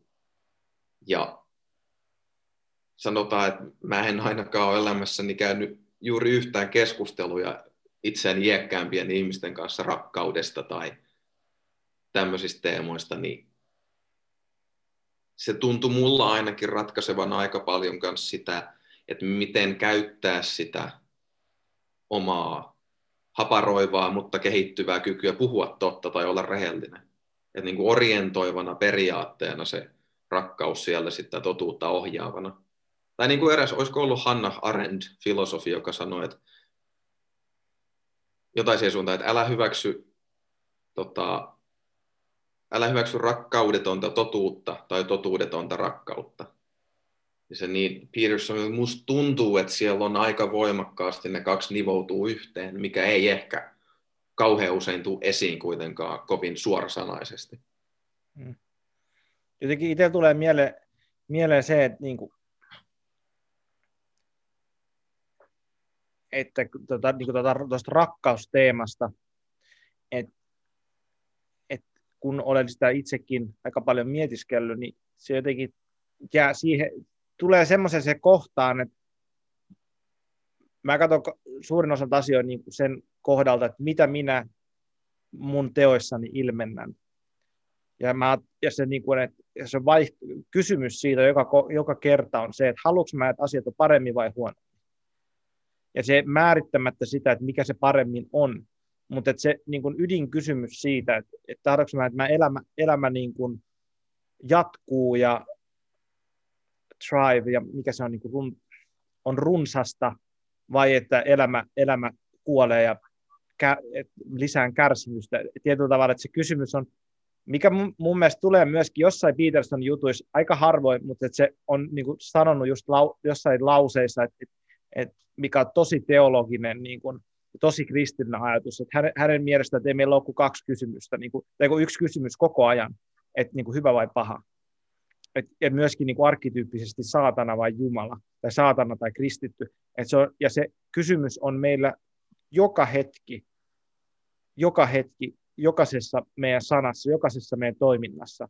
Ja tämähän on niin kuin suoraan niin kuin raamatusta, ettei mikään Petersonin niin kuin mutta se kaikkein pelottavintahan tuossa on se, että jos se on totta, mieti, jos on niin sataprosenttinen fakta siinä, että se olisi näin, niin että jokaisella teolla on merkitys, jokaisella hetkellä, ihan kaikella, mitä ei ole olemassa semmoista, ei ole vapautusta siitä tuosta kysymyksestä, jos sen ottaa niin kuin faktana. Ja se on ehkä semmoinen, missä mä oon henkilökohtaisesti, mä oon mennyt enemmän sitä päin koko ajan, että et se on niinku fakta. Mun oma, oma kokemus on siitä, että se on niinku fakta. Että mulla on aina vain yksi kysymys, mihin vastaa. Et, et, et hyvää vai pahaa. Ja sitten et, et sit, et, iso kysymys onkin se, että mistä mä erotan ne, että sehän nyt on se oma itsetutkiskelun ja tämän niin kuin koko ihmisyyden ihmettely on se, että, että minussa on erilaisia puolia, minussa on erilaisia varjoja, että osa niistä haluaa, että asiat menee huonosti ja osa haluaa, että asiat tuhoutuu. Että miten mä pystyn erottamaan ne, ja mistä tulee sitten ehkä se pay attention. Mut joo. Jep, samoin linjoilla. Toi kysymys siitä, niin kuin, että se puhuttelee mua kanssa samalla tavoin todella voimakkaasti se ajatus, että jokaisella hetkellä olisi merkitystä. Mä huomaan, että välillä itselleni ja mä voisin aavistella, että ehkä on ainakin ihmistyyppejä, joille ajatus siitä muodostuu hyvin nopeasti todella, ikään kuin todella julmaksi ideaaliksi, joka sitten tuomitsee ikään kuin, jos tulee tosi nopeasti aivan riittämätön olo, niin ehkä mä sitten itse itse voisi ajatella, että jos pääsee sinne 51 prossaa hyvän puolella, niin sitten se alkaa kumuloitua pikkuhiljaa se hyvän määrä siitä, sit, että ei tarvitse olla sata pinnaa hyvä joka tilanteessa ainakaan.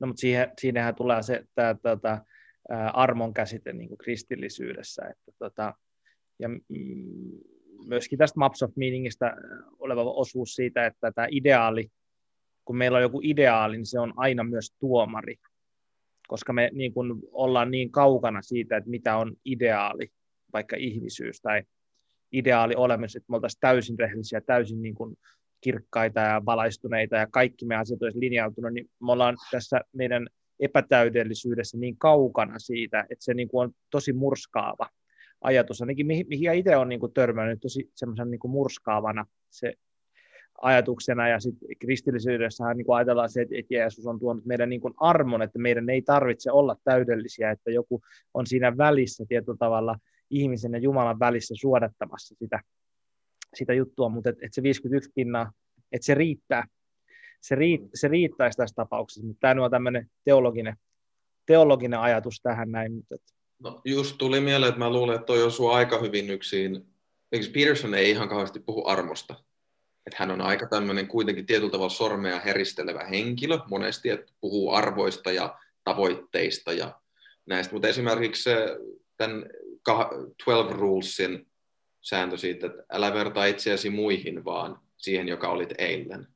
Niin voisi ajatella, että se on aika sekulaari versio armon sanomasta. Mm. Et, niin kuin, parempaan päin, vaikkei, vaikkei aina parhain päin. Mm. Sitä odotellessa jos nyt sitten tällä Petersonin niin jutuista, että mitä on niin tulossa, niin siellä on tulossa uusi kirjahan nyt just, ja tota, ö, odotan sitä niin kuin sillä sanotaan semisti, kyllä mä sen luen, kun se tulee, mutta ei ole semmoista niin kuin, kuin aikaisemmin ollut enemmän odotusta siihen. Mutta mua enemmän odotetaan se, että jos se joskus jatkaisi niitä raamattoluentoja, ne mua kiinnostaa paljon enemmän. Ja varsinkin se, että jos se jossain jotain vuorisaarnasta tekisi analyysi tai tämmöisen, seura, se, koska siinähän on paljon, niin hän, hänen mukaansa siinä on kristiuskon niin tärkein ydin on siinä vuorisaarassa. Mutta eipä siitä sitten tiedä, mitä se on, koska sitä ei ole vielä tullut. Mutta toivottavasti joskus, joskus tulee. Tota, uh, meillä on aika hyvä keskustelu mun mielestä, mun mielestä mielenkiintoista. Mä en tiedä, onko maailmassa muita, kenen mielestä on mielenkiintoista kuin sun ja mun, mutta et, ei me silloin väliin, meillä on ainakin kaksi, niin mun mielestä se on jo hyvä. Ja tota, me ei oikeastaan käyty yhtään mun kysymyksiäni läpi, mutta se nyt olikin vaan, että mun kysymykset oli vähän tämmöisiä niin kuin suuntaan antavia, mutta jos mä jo vähän palaisin niihin, mm. mentiin tuonne aika korkealentoiseen puolelle, niin mietin vaan niin itse, itse omalla kohdallani, niin mä en kauheasti ole mainostanut, että mä dikkaan Jordan Petersonista, että hän on vaikuttanut muhun tuolla somessa esimerkiksi. En mä sitä niin kuin ole peitellytkään millään tavalla, että näin on, että, mutta sitten huomaan siinä, että, että mulla on siinä sellainen kynnys, että niin kuin, niin kuin nojata johonkin ajattelijaan niin paljon. Ja okei, okay, ei mulla ole kynnys siinä, mutta että mulla on kynnys siinä, että mä tuon itseni esille siinä, että Jordan Peterson on, on ajattelija, joka on melkein, no siis käytännössä eniten vaikuttanut muhun mun kasvun polulla, mutta sitten tietysti nyt on kaikkia muitakin enemmän.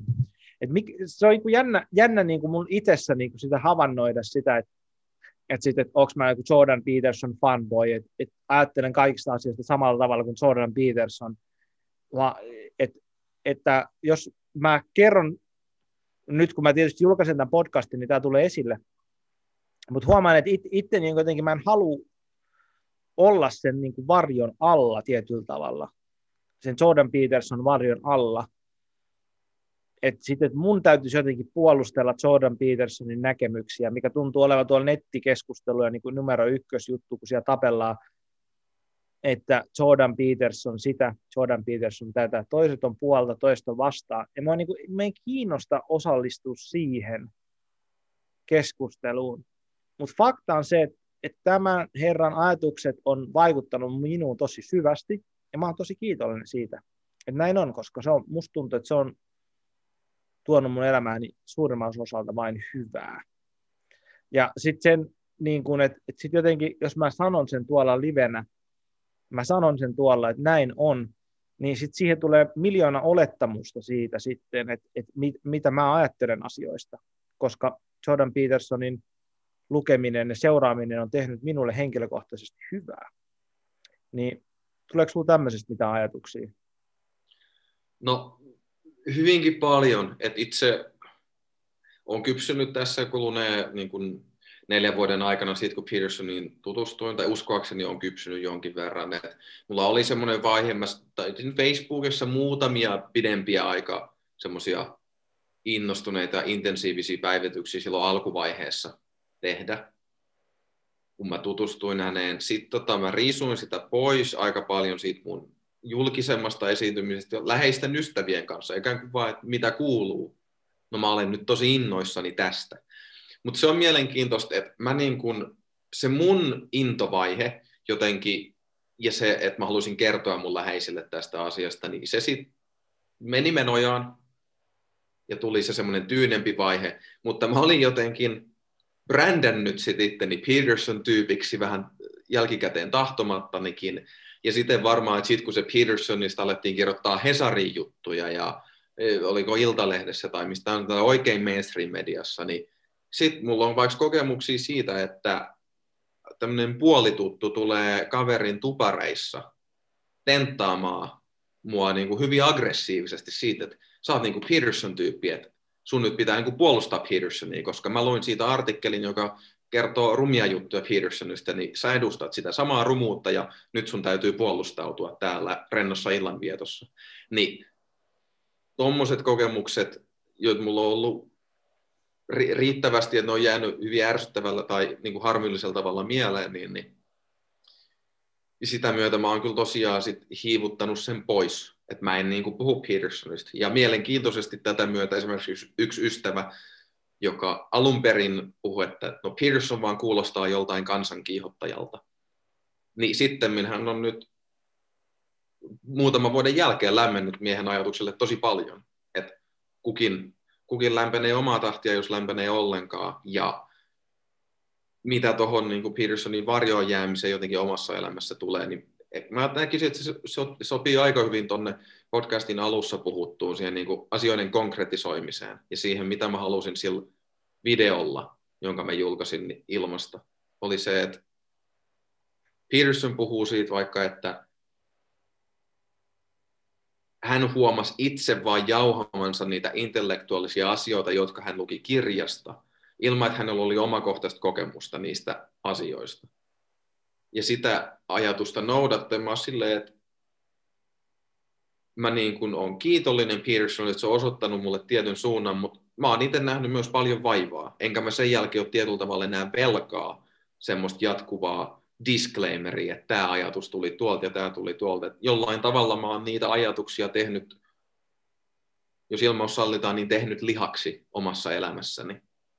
Ja mun mielestä se on jotenkin se sama, mitä sun oma itsetutkiskelu edusti vähän, voisi ajatella prosessiin, mitä Jung on käynyt läpi aikanaan niin tärkeää ei ole ymmärtää sitä Jungin prosessia, vaan tärkeää on tehdä se oma. Ja mä näkisin, että sen niin kuin, niiden ideoiden jalkauttamisen kautta voisit kasvaa ulos sieltä varjosta. Tai ainakin niin mä itse haluaisin ajatella. Mm. Joo, siis kyllä se niinku, ehkä, ehkä niinku se, sen niinku, se, mikä siinä itselle herättää sitä niinku mietintää ja semmoista niinku jotain, että et mä en ole ihan vielä niinku sit sinut sen asian kanssa, se, että et miten paljon Peterson vaikutti muhun siinä kohtaa. Ja totta kai mä oon niinku tehnyt tosi paljon asioita ennen sitä ja sen jälkeen,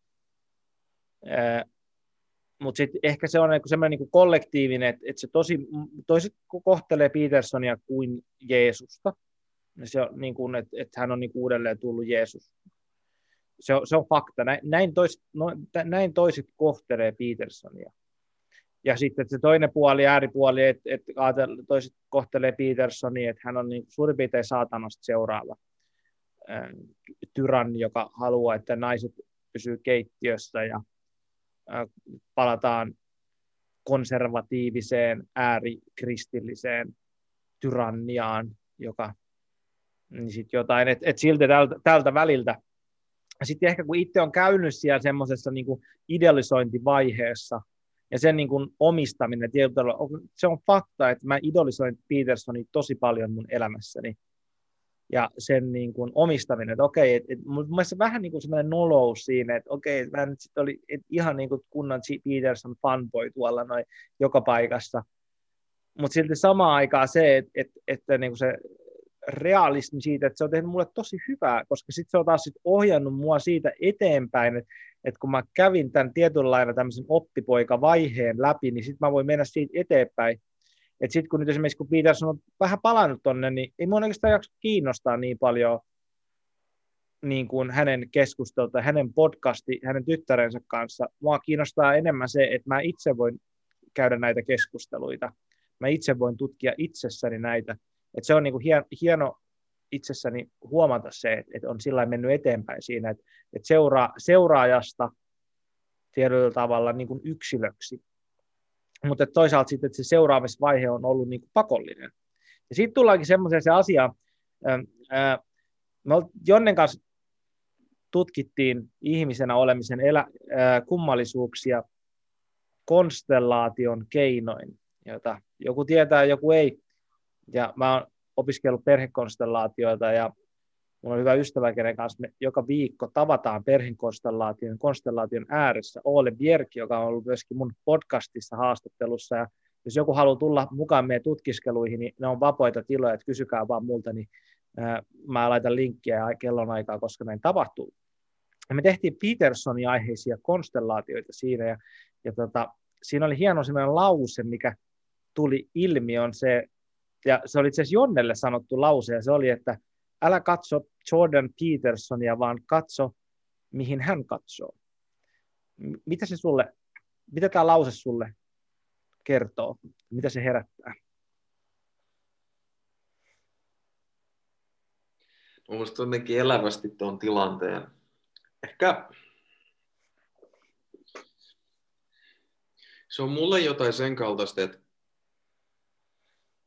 niin kuin tässä ajan hetkessä ja elämäntilanteessa, niin mä oon jollain tasolla jopa aika turhautunut Petersoniin. En minkään sen takia, että mitä hän on tehnyt, vaan jotenkin sen takia, että, että mä haluan tehdä mun, mä haluan rakentaa mun omaa elämääni.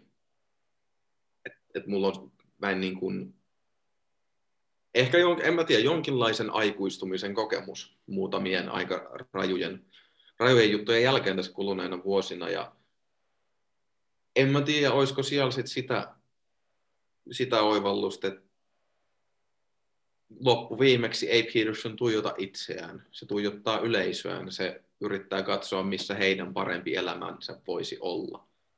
Ja ehkä mä oon niin pikkuhiljaa siirtymässä siihen suuntaan ja siirtynyt jo aika paljon ja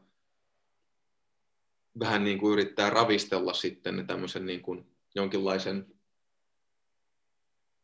intellektuaalisen heräämisen kodin pölyt nahoista. No niin, ei mun tarvi enää niin kuin, niin kuin sanoit, se kirja tulee, Petersonin uusi kirja tulee, kun tulee, ja en mä ole ihan kauhean kiinnostunut siitä, koska mulla on niin kuin, nyt on aika lähteä vähän niin kuin testaamaan, että mitä, mitä elämässä voisi tapahtua, jos oikeasti yrittää noudattaa näitä ohjeita, joita nyt on ikään kuin vähän oppipoikana testailuaikansa. Mm, mm. Joo, kyllä, kyllä on, on. Kuulostaa, kuulostaa sillä samalta, samalta ja myöskin siitä, samalta, mitä itse olen kokenut ja mitä ajattelen, mutta sitten ehkä myöskin vielä siitä tuosta lauseesta, että katso, mihin Jordan Peterson katsoo, niin, niin mihin se Jordan Peterson sitten katsoo, niin ää, se onkin se yksi kysymys, mitä tässä Petersonin ajatuksessa on, on, on mitä mä oon paljon miettinyt ja se, muista missä, se, missä, missä hän siihen pa, pa, ää, paneutuu syvästi, on se, että mihin tähdätä. Ja se on myöskin, että mihin katsoa on niin kuin tietyllä tavalla sama ja niin kuin yksilönä, että mihin minä tähtään. Ja musta tuntuu, että se on niin kuin semmoinen isoin duuni, mitä mä teen tällä hetkellä, että mä hion sitä, että mihin minä yksilöllisesti tähtään. Nimenomaan, että mä en tähtää Jordan Petersonin kuunteluun. Että mun se on niin kuin, että mikä on ehkä jossain kohtaa ollut mun tähtäin, että, että vitsi, voisiko kuunnella lisää Jordan Petersonin luentoja, että ne on niin kivoja ja ne antaa ajatuksia ja kaikkea. Ja sitten niinku siitä seuraava, että mihin minä tähtään sitten, kun jos sanotaan, että Peterson, mun mielestä Peterson teki sanotaan kollektiivisen palveluksen siinä, että hän sairastui. Tietysti tosi inhottava hänelle ja kaikki sympatiat sinne, mutta et, tota, et siinä, että se tosi moni, moni niin kuin seuraa, seurasi Petersonia tosi intensiivisesti, just niin kuin mitä Peterson, että Petersonin elämä on se draama, mitä me seurataan, eikä se, että me palaudutaan siihen, että hei, sulla on sun oma elämäsi, ja sen draama on se, mitä sun täytyy seurata, ja sen niin kuin kirkastaminen on se niin kuin numero ykkösjuttu. Ja sitten tähän taas tullaankin tähän Future Outeringiin, mikä itse asiassa pari päivää sitten tein taas uudestaan, tai vuoden loppuun, ja myöskin tein mun vaimoni kanssa, mikä oli yksi hienoimmista, yksi ihan älyttömän hienoista kokemuksista. Me ollaan tehty aikaisemminkin sitä, mutta et, et se, että me tehtiin omat tähtäimet, että mihin me halutaan viedä omaa henkilökohtaista elämää, ja sitten mihin me parisuhteessa tähdätään, että mihin me ollaan niin kuin menossa. Ja oli tosi hienoa, kun me käytiin tämä keskustelu, ja oli tosi vaikea keskustelu myös ja vaikea päästä siihen monesta eri syystä, mutta et, et meillä oli tosi paljon samo, että niin suurin osa asioita, mihin me tähdätään, on samoja. Et tietynlainen semmoinen niin kahden kolmion laittaminen yhteen, ja sitten siitä tulee semmoinen isompi kolmio sinne päässä, että me ollaan menossa johonkin kohti jotain transcendenttia, että mihin katsoa, niin mä että Peterson katsoo tietyllä tavalla sinne pyramidin yli, ei pyramidin huippuun, vaan pyramidin yli sinne tähteen, mikä siellä on jossain korkeudessa, millä on kaiken näköisiä kristillisiä symboliikkaa ja muissa, muissa uskonnoissa. Et Peterson katsoo sinne, ja tietyllä tavalla mä itse katson myöskin sinne, ja se, mihin mä katson, on se, että mä tahdon, että asiat on paremmin, ja mä oon valmis tekemään sen duunin sen eteen. Ensin tietysti omassa elämässäni, sitten perheessäni, ja sitten toivottavasti laajemmalla skaalalla jossain kohtaa. Mutta joo, tuommoinen ajatus mulla tuli siitä tota, lausahduksesta, että mihin Peterson katsoo. Katso, katso sinä myöskin sinne. Ja se ei ole, mitään, se ei ole mikään Petersonin oma, mihin hän katsoo, vaan se on niin kuin arkkityyppinen ideaali tietyllä tavalla. Ja meillä jokaisella on se oma, mistä me katsomme siihen. Mut joo, tota, aika hyvä keskustelu mun mielestä. Ja tota, mulla alkaa loppu kohta podcast-aika tässä, ja me voitaisiin pikkuhiljaa alkaa lopettelemaan tätä.